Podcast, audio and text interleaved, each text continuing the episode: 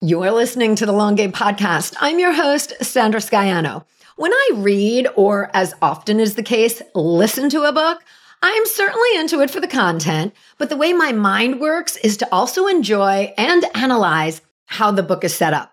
A good book for me wraps me into the author's story as well as gives me the goods, you know, that actionable info.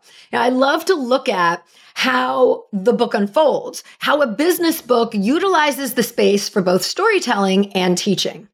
Miriam Schulman's Artpreneur book hit all the notes for me, and I'm thrilled to have her here as a guest today. We start our conversation talking about thought distortions. You know, those thoughts that we have as creatives and business owners. Those are the thoughts that are not facts, but we totally give them credence. Throughout our conversation, we pop back into the concept and mention thought distortions because they show up as we navigate our path in so many ways. Miriam shares about community building. There are two kinds, and how to get in sync with the future of marketing. It isn't social media. She says what we all are feeling here and what to do instead. And we talk about the importance of celebrating your wins, or as Miriam terms it, imprinting your wins. This is one mindset shift that will serve you in every aspect of your life and business. So stop blaming your boots and keep taking inspired action. The long game is staying inspired with Artpreneur author Miriam Schulman.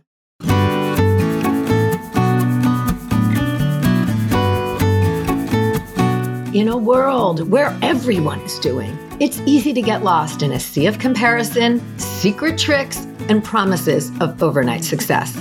The long game? That's my approach to business. You gotta show up, you gotta do the work, and there are no quick fixes for long-term success. It takes creativity, it takes strategy, and it takes listening to the voice inside you. I'm a web designer, digital strategist, and energetic thinker, bringing you real-world business-building experiences, conversations with creators who are out there doing it now, and ideas to spark the energy in your own business. And along the way, we're going to have a little bit of fun as well. So thanks for being here, and let's get to today's episode. Okay, welcome to another episode of the Long Game Podcast. Today's guest is an artist, author, and host of the Inspiration Place Podcast. She's helped thousands of creatives around the world develop their skill sets and create more time and freedom to do what they love, which is what we all want, right? Our time back. Her signature coaching program, The Artist Incubator, teaches artists to go from so-so sales to sold-out collections. After witnessing 9/11, she abandoned a lucrative hedge fund to become a full-time, thriving working artist. She has been featured in major publications, including Forbes, Entrepreneur, and the New York Times. And her artwork has been featured in NBC's Parenthood and the Amazon series Hunters with Al Pacino. And now her book with HarperCollins Leadership, Artpreneur, provides actionable steps to turn your creative ideas into a thriving business. Please welcome to the podcast, Miriam Schulman. Well, hey there. Thanks so much for having me. I am so excited for you to be here. And I do just want to completely plug your book, Artpreneur. It is so good. And I love the way that you weave your story in with these real world actions to help businesses grow and provide these examples. I have the audiobook version, and you know, you've edited in actual segments from your podcast, quotes from your guest, direct from those conversations. So everyone, you need to go out and get this book. So I was immediately drawn to the concept you open your book with, which is you've been told you're too loud, too ethnic, but part of being an artist is owning your artistic voice with no apologies, right? Yeah. And what's so funny, Sandra, is that even in the writing of the book, I had to remind myself of that, because there is one section in the book where I talk about how you have to keep your email marketing kosher, meaning use a legal email service provider. And I don't know how sophisticated your audience is, but a lot of my audience who are artists, they still don't understand that, like why they can't just send an email out with BCC or have their website have an automated thing whenever they put in a blog post, and they have something on the bottom that says, if you want to stop sending it, just email me back. And I have to explain to them, like, no, that doesn't work. Well, anyway, the point of the story is, so I had this thing, keep your email marketing kosher. And my first developmental editor, who happens to be Jewish and happens to be from the New York area, had a comment that said, I don't think everyone's going to know what this is. I think you should rephrase it. So the first time I got that comment, I was like, first of all, I didn't really care for her because in my mind, she was this evil critic that was like, tore my whole book apart. So I was like, meh. So I didn't want to do that. And then it came back from copy editing, and the copy editor, different person, different editor, said, I don't know what this means. Please rephrase this. So I went back and I was very annoyed that I would have to explain what kosher meant. And I did. In that version. And then right before, so you get many chances to edit your book actually, but as it gets closer and closer to publication, less things you can do. So I put in something where I explain what kosher is, but I had to add some snarky comment, like, for those who have never seen a Seinfeld episode and don't know what this means and never heard of it because you're clueless, you know, it was like a very like passive aggressive way of putting it in. And then right before, it was the third pass, it was my last chance to make edits. I took out the entire explanation of what kosher meant. I let keep it kosher in the book, but I took out what it meant. And of course, the publisher put an end note into the book that like defines what kosher means for their readers from middle America who don't know what it means. But the point is that, and I had to struggle with this. It was like, my whole point of the book is that you shouldn't water yourself down. So why should I water down my writing? You know, why should I take out ethnic references that define me? And that wasn't the only instance. There was another editor who felt I had too many Harry Potter references. It was like, well, I'm weird and my readers are going to be weird and I'm leaving it in. And I don't understand every Game of Thrones reference, so they will have to put 100%. Up with my Harry Potter references. And that's all there is to it. You know, there's so many. We all like pull on our pop culture references. There's a ton of memes where I'm like, I don't understand why that meme's in an email to me right now. That's right. Right. But it's like, it's okay. We don't have to understand everything. And there's something called Google to help you. Yep. and also ChatGPT now. So yeah, seriously. But I love that whole concept because so many of us have been told we're loud, we're impulsive, all of those things. And it's really like, you've got to embrace that piece of you. That's right. And at a certain point, like, so my husband right now is struggling with high blood pressure and he's asked me to be less argumentative.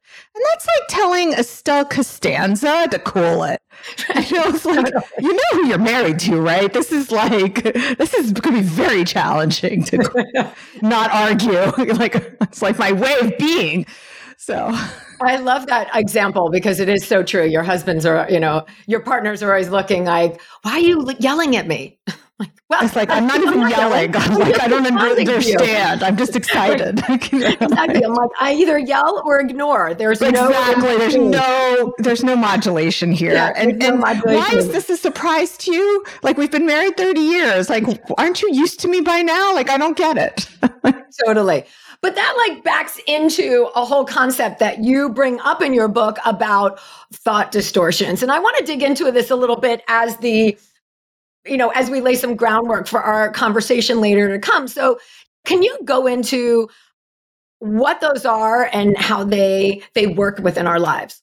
Yeah, sure. And before we even go any further, I do want to say that, so I'm 54 now, and it's taken me a long time to reach that place where I'm very peaceful with who I am, because even 10 years ago, when I first started teaching online art classes, and the people who I saw leading in that space that I was aware of, at least, were all from the Midwest. They were all blonde. They didn't talk like me. They didn't look like me. They weren't Jewish. And I thought I did have to tone everything down or I would alienate people. And it took a long time for me to reach this point. So here is where you wanted me to go into thought distortion. Our brains have evolved for survival, not goal achievement. So anytime we're doing something that's uncomfortable, or in the case where we feel very different than other people, we're not part of the tribe, that is a survival instinct. So anything, we're going to do something where we feel that we're doing something different, either different than we've done before or different than other people. our fear is going to kick in. That is a survival mechanism. It's there to protect us from leaving the cave and getting eaten by a tiger. So anytime you do something uncomfortable, fear kicks in. What happens with our brains is our brains will come up with all kinds of stories about why this new uncomfortable thing you want to do, whether that's selling your art, putting a new website out, putting a social media post up that's more personal and vulnerable, whatever it is, your brain will come up with all kinds of stories about why this is a terrible idea, just terrible. And the smarter you are and the more creative you are, the better you'll be at coming up with those bullshit stories. Are we allowed to say bullshit on your show? Yeah, of course. Okay. Yeah. Those bullshit stories. So we don't perceive those stories, though, as excuses. We perceive them as facts. They don't feel like excuses. They feel true to us. Mm-hmm, mm-hmm. So some of the things that if you're going to be selling and that's a very uncomfortable thing, you might be thinking, oh, it's not a good time to sell right now. It's a pandemic. Right. Or there's a recession looming. Or mm-hmm. there's been an earthquake in Turkey. These things are really thought distortions because they sound true, but they really aren't. They're not facts. They're not provable. They're either all or nothing thinking, like nobody is buying art right now. Nobody's buying right now. Really? Okay. Or they are fortune telling. Nobody is going to do this thing. Or they are mind reading. Like if I'm trying to sell to you, Sarah, oh, she won't pay prices. She won't pay my high prices. She won't want to pay that for my package or whatever it is that it is you're selling. That's right. So you are thinking for them. So all or nothing thinking, mind reading, and fortune telling are three of the main kinds of thought distortions. And this is all comes from cognitive behavioral therapy. And this was the work of Dr. Aaron Beck, who passed away last year. He lived to 100. This is all his work. And a lot of life coaches use this work packaged in different ways and they rebrand it and make it their own, which is fine. I don't have a problem with that, but just know this all comes from cognitive behavior therapy. Yeah. And I think it's so interesting because one of the things we talk about is the need for building a community. You know, as artists, as creatives, as business owners, you know, we need to create some kind of community around our work and what we do. And those thought distortions prevent us from doing that, prevent us from connecting, or prevent us from doing it in a way that's genuine. So I think, you know, those are an interesting relational piece. And I want to talk more about that. Like, we need to build community. So how does that go? How does that, you know, in terms of artists, in terms of creative entrepreneurs, you know, what are some of the steps that you're recommending in building community? Yeah. So there's two types of communities that we can talk about. And one of the most powerful things you could do to help with those thought distortions is build your own creative community around you, your peers, your mentors, because the more you see people doing that thing that you think is scary and you see they don't die from it, the easier it will be for you to do it. And this is exactly what one of my clients told me. Like she said, because she's in my highest level artist incubator mastermind level of the program. And she said the most helpful thing is like she actually sees that people are doing what she's scared to do and they do it and they come back and they have success and they don't die. And I see that over and over and over again. So it's really important for us as business people, especially women, to surround yourself with other women who are doing these brave things because women have been conditioned to play small. Minorities have been conditioned to play it small because it just isn't safe to do these things. We're not encouraged to be loud. Mm-hmm. We're encouraged to take up as little space as possible. How do we know this? The diet industry. Like you have to be small. It's not correct for us to take up room and we're going to take up space with our bodies and with our words and with our actions. So all these things translate to us being mediocre, us striving just for mediocrity because we are taught it is wrong to desire power. It is wrong to take up space. It is wrong to desire money. And I think even in a non-creative business, you have to share your values. You have to take a stance. Sometimes in a creative business, it's easier to say, oh, I'm creating art on a political, or there's a theme, or there's something along those lines. But I think sharing your values in any type of business across the board also really helps you to develop that community. We, you know, again, with the thought distortions of, I'm alienating people. It's not about that. It's about drawing the people in who you're creating provocative work for. Yes. So if you're talking about building your audience, so that's the other, that's why I said there's two types of community, the community that you need to have around you to support yourself and lift yourself up. And then there's the audience that you build for your products, for your services. And just know that when you don't share your values, you are sharing that your value is opacity, that you're not being transparent. And there's a lot of people who don't like people who aren't transparent. So no matter what, you are sharing values, whether you think you are or not. You're always sharing a value. You are. Right? You are. So just be careful that, and this is what I say in Artpreneur, that you share the values that you want people to know are your values, because they will make assumptions either way. And by you not sharing something, they will assume something about you that may or may not be true. So alienate people for the right reasons. Yeah, I love that. And I love the idea too of, in sharing your values, you're bringing who you really are out. It makes it so much easier to share your story, connect. That is one of the things I loved about your book, how you were able to weave in your personal story in so many different places, because you're transparent about it. You're putting it out there in so many ways. And that is a way to really connect with your audience.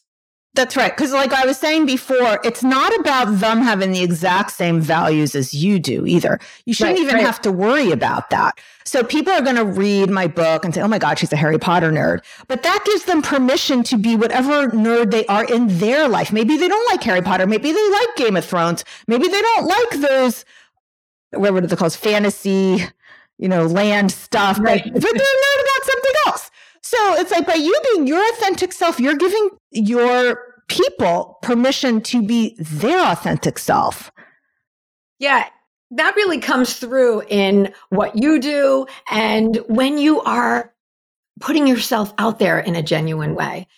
All right, so I want to talk to, and move into some tactical pieces of things. Like, how are we, I love when you say, the future of marketing, you got to get in sync with the future of marketing, and it is not social media. So how are we to build this audience, to build this community? We are also reliant on social media in a number of ways. But is it still working the way it did a year ago or 2 years ago? Absolutely. Right? If Facebook dead, Facebook groups are dead. But here's the thing, it's not the algorithm. We're blaming the algorithm. I'm not using the apps the way I used to. I used to always go into different Facebook groups that, of other professionals. I don't go there anymore. I forget. I don't care. The only reason I'm on Instagram at all is because I'm interacting with my community there, but I try not to consume content.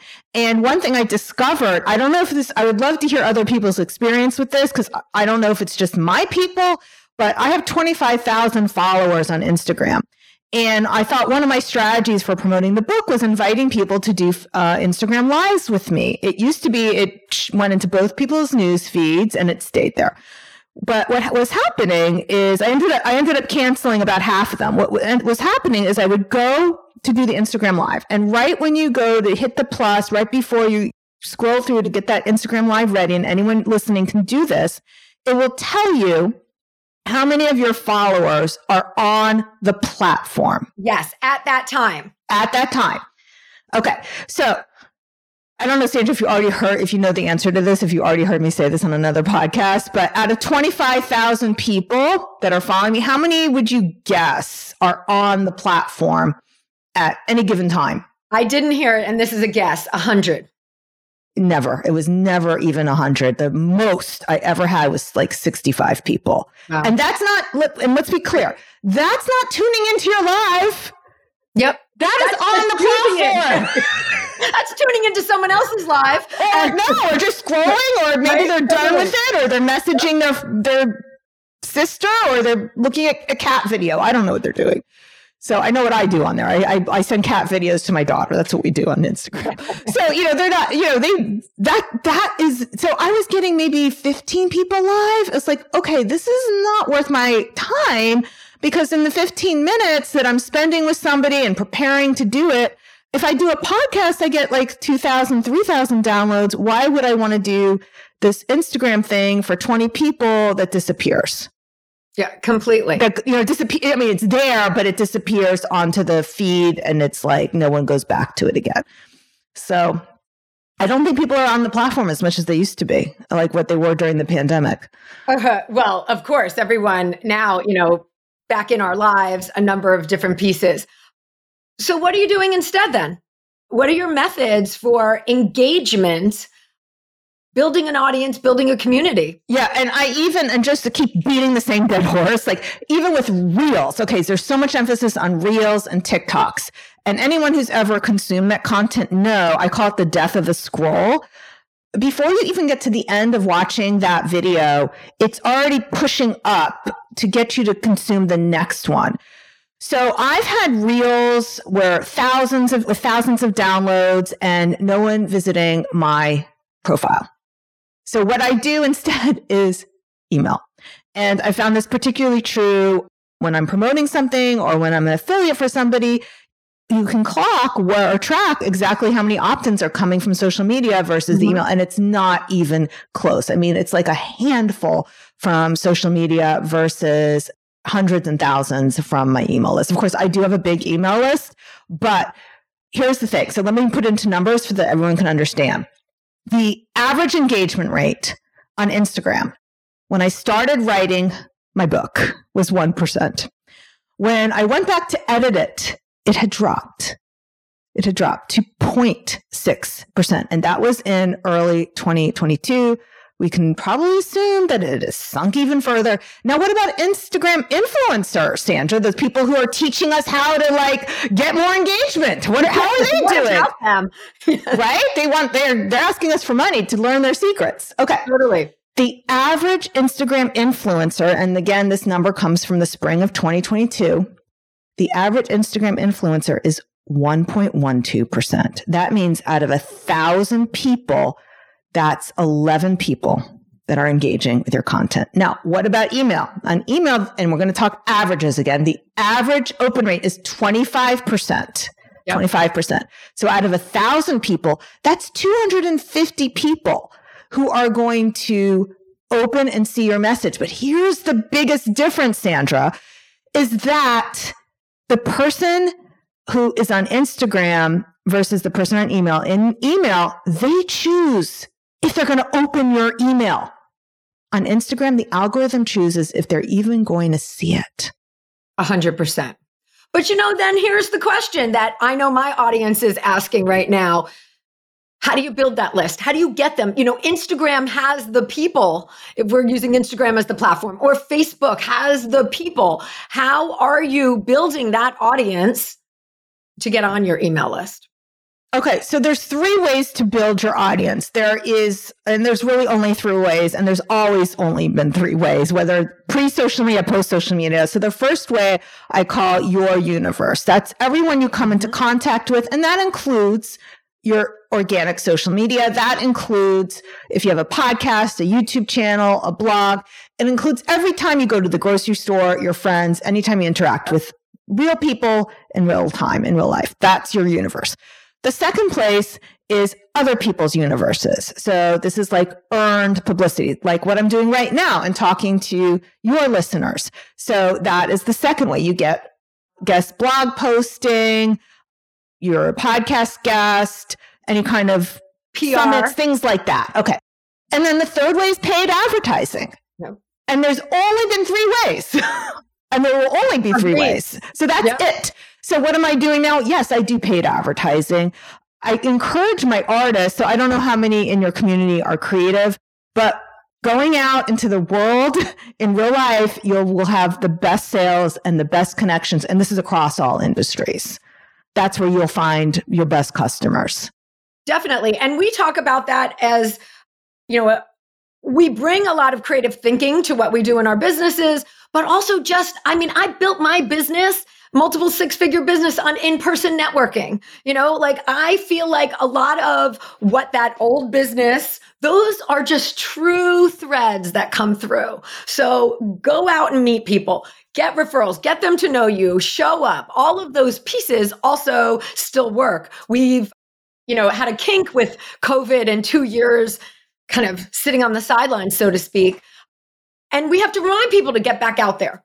That's right. And it's not just about going out there to find customers. It's going out there to build relationships with people, whether they're your customers, whether they turn out to be a collaborator, like what we're doing right now. So I have always invested in my relationships, and I put aside time to invest in my relationships. And this shows up in many different ways. I invite people for group dinners, group lunches. When I want to be on somebody's podcast, I'll usually invite them to mine first. You know, I will invest and give them value before I ever ask for anything. And I'm not doing it with an agenda to ask for anything. But the more connections you have, really your net worth is your network. It's just, it's so true. And it's very important to, like we were talking about, surrounding yourself with that community, investing in surrounding yourself with community. You will build a bigger audience for your own things.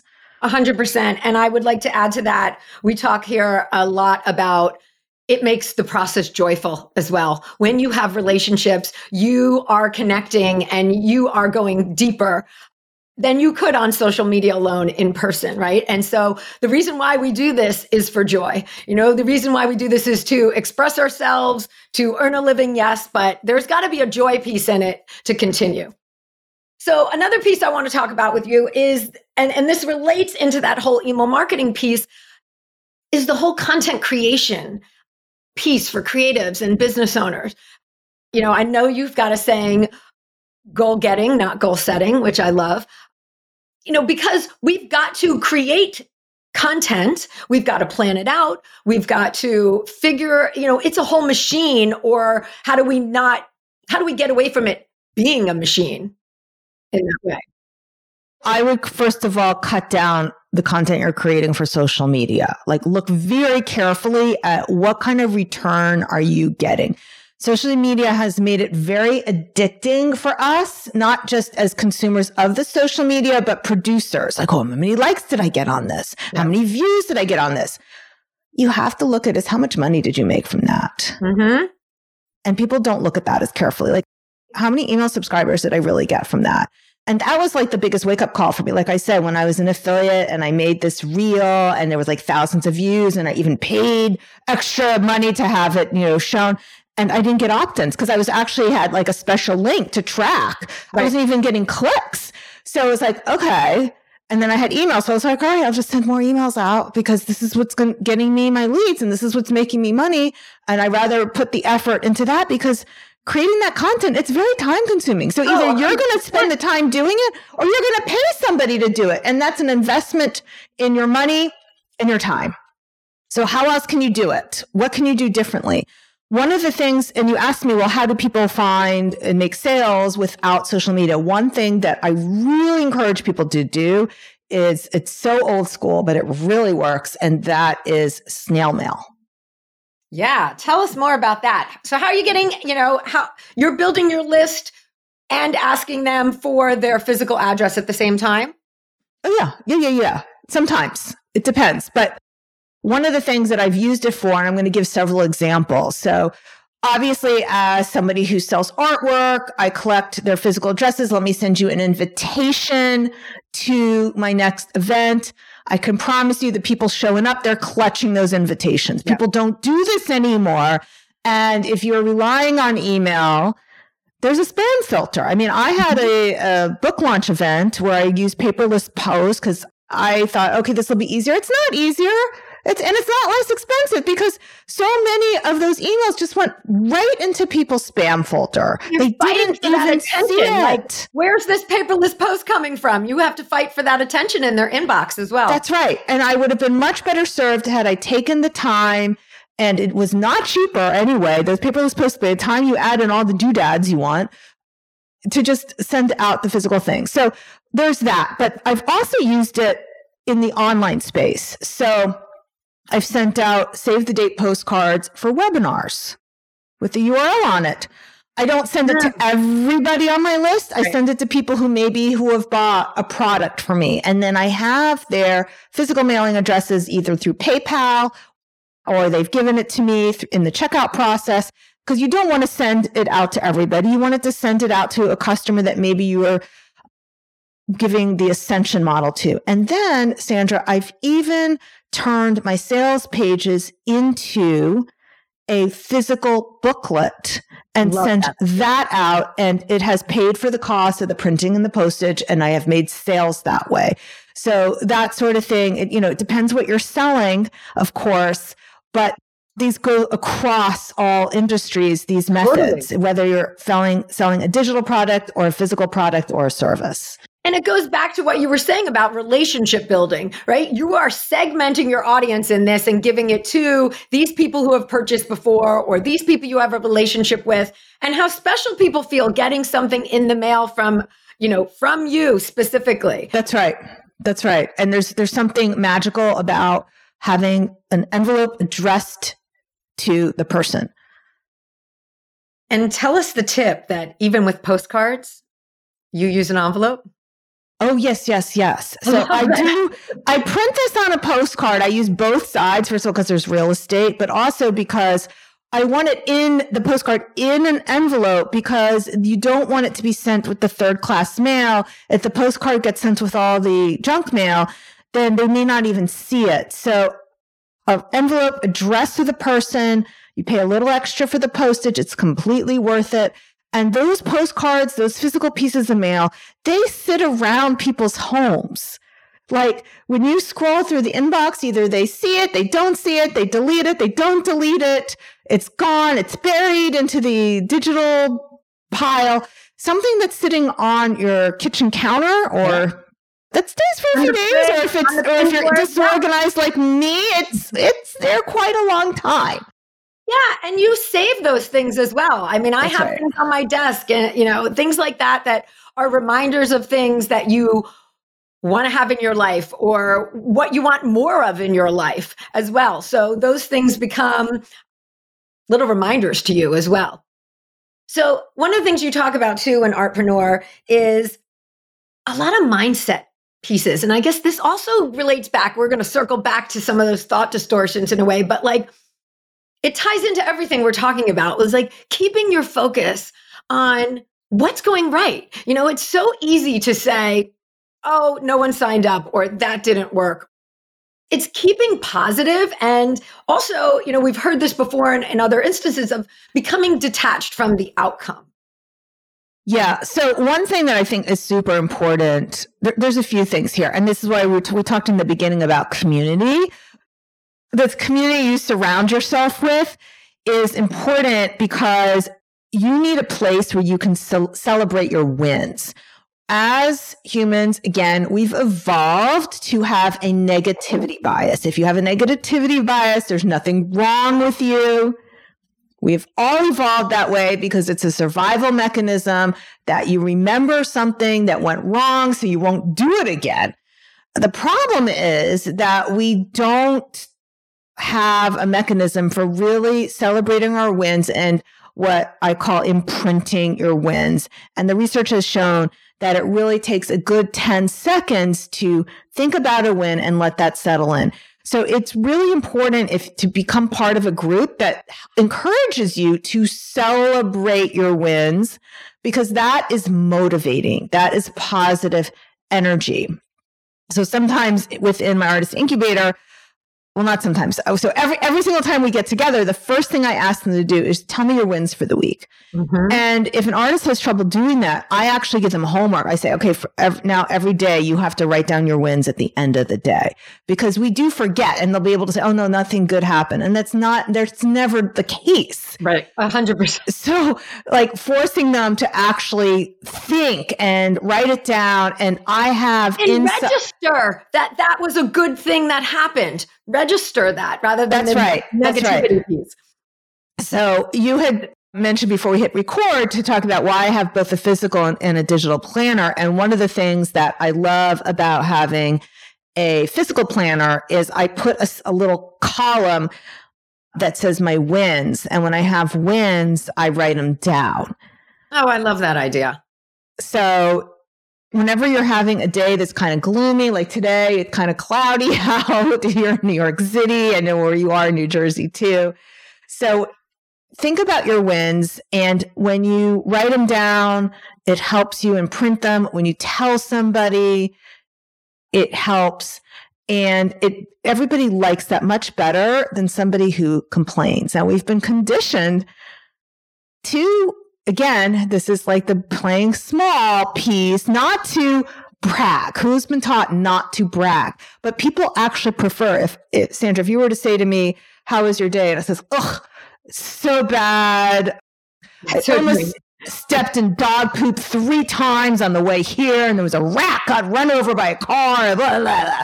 You know, now you're in a bad mood too. But if you said, same question, I said, oh, well, you know, it's a cloudy day, but it was so beautiful seeing the fog come off the Henry Hutts, same exact day. But now I'm focusing on what went right. And I got my workout in this morning just in time to see you, not complaining. Oh, I didn't have time to do, you know, whatever, my legs today, you know, but so the thing is, it's like, not only does it cheer you up to think about what went right, but it helps the other person, and people are attracted to that positive energy. I'm not talking about toxic positivity. Right. Okay. Totally. That's not what we're talking about. But if you focus more on what went right, focus on the gains rather than the gap, focus on celebrating those wins, it is motivating. Yeah. And I mean, not only for the external piece, the internal piece of that. Right. You know, like, both for yourself. You know, right, there's that external. And but the other person you're talking to. It's for both. Yeah. It's for yourself and writing your head on your shoulders of like, all right, I can keep going forward. You know, I had a message with someone right before I hopped on about, it's about consistency, right? No matter what you're doing. And you're not going to stay the course if it's all negative, right? It goes back to that idea of joy. We do this for joy. We have to enjoy what we're doing. I have to love what I'm talking about. I have to love doing this podcast. It's a lot of freaking work to produce this every single week and come out with not only interviews, but my own content, my solo episodes. I love that. Like I leave, I'm jazzed up. So we have to have good from it. And so there has to be good from all of these pieces that we do. And if we're just focusing on the negative, you're not going to stay consistent. You know, you're not going to keep doing things there. Yeah. And then the way I end the chapter, the book. So the chapter we're talking about it's called Stay Inspired, where I talk about how to not just set goals, but how to actually get the goals, and celebrating your wins is one of the strategies I provide. But the chapter after that is called Keep Marching Forward, because as you said, sometimes you're taking the right actions and you're not quite getting the results you want. And what a lot of people want to do is I call blame their boots. So that's blaming the circumstance. Yep. Oh, it's a pandemic. It's a recession. There's an earthquake in Turkey. There's whatever. And it's not about your boots. You have to keep marching forward and keep taking inspired action. Keep taking those actions. And when things don't work, that's when you get creative. Creativity at its core, it's a survival strategy. How can you make something work now? Yeah. Okay. Instagram's not working the way it used to. What can we do next? What's now? What should we send out an extra email? Should we send out a physical postcard? Should I start doing speaking engagements? Can I speak at my local community center? What can I do next to move this forward if what was working in the past isn't working anymore? Yeah, I love that idea too, because it takes away those obstacles as well, because there is always another way to do something. There's, I hate that term, more than one way to skin a cat, right? Or more than one way to climb the mountain, let's say. But you can take it from multiple ways. And that type of thought process really removes those obstacles and allows you to keep moving forward. So I also want to encourage everyone to go to your website. We're going to have links in the show notes to shulmanart.com. But if you go to shulmanart.com/believe, you will get a free chapter to Artpreneur. And be able to check that out and be inspired. You can also go to shulmanart.com/biz and learn more about the incubator program that Miriam has. So there is a lot to dive into, and you can always check out her art as well. Miriam, thank you so much for being here today. I love the real conversation. I love you bringing you, all of it. I love your New York. I'm here for it. Oh, well, thank you so much for having me. This was super fun. All right, everyone. We will see you next week.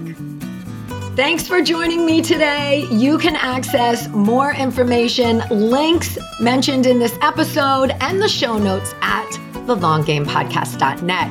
If today's show connected with you in some way, please share it with your friends or hop on and leave a review. Both of these make a really big difference. All right, until next time, keep playing the long game.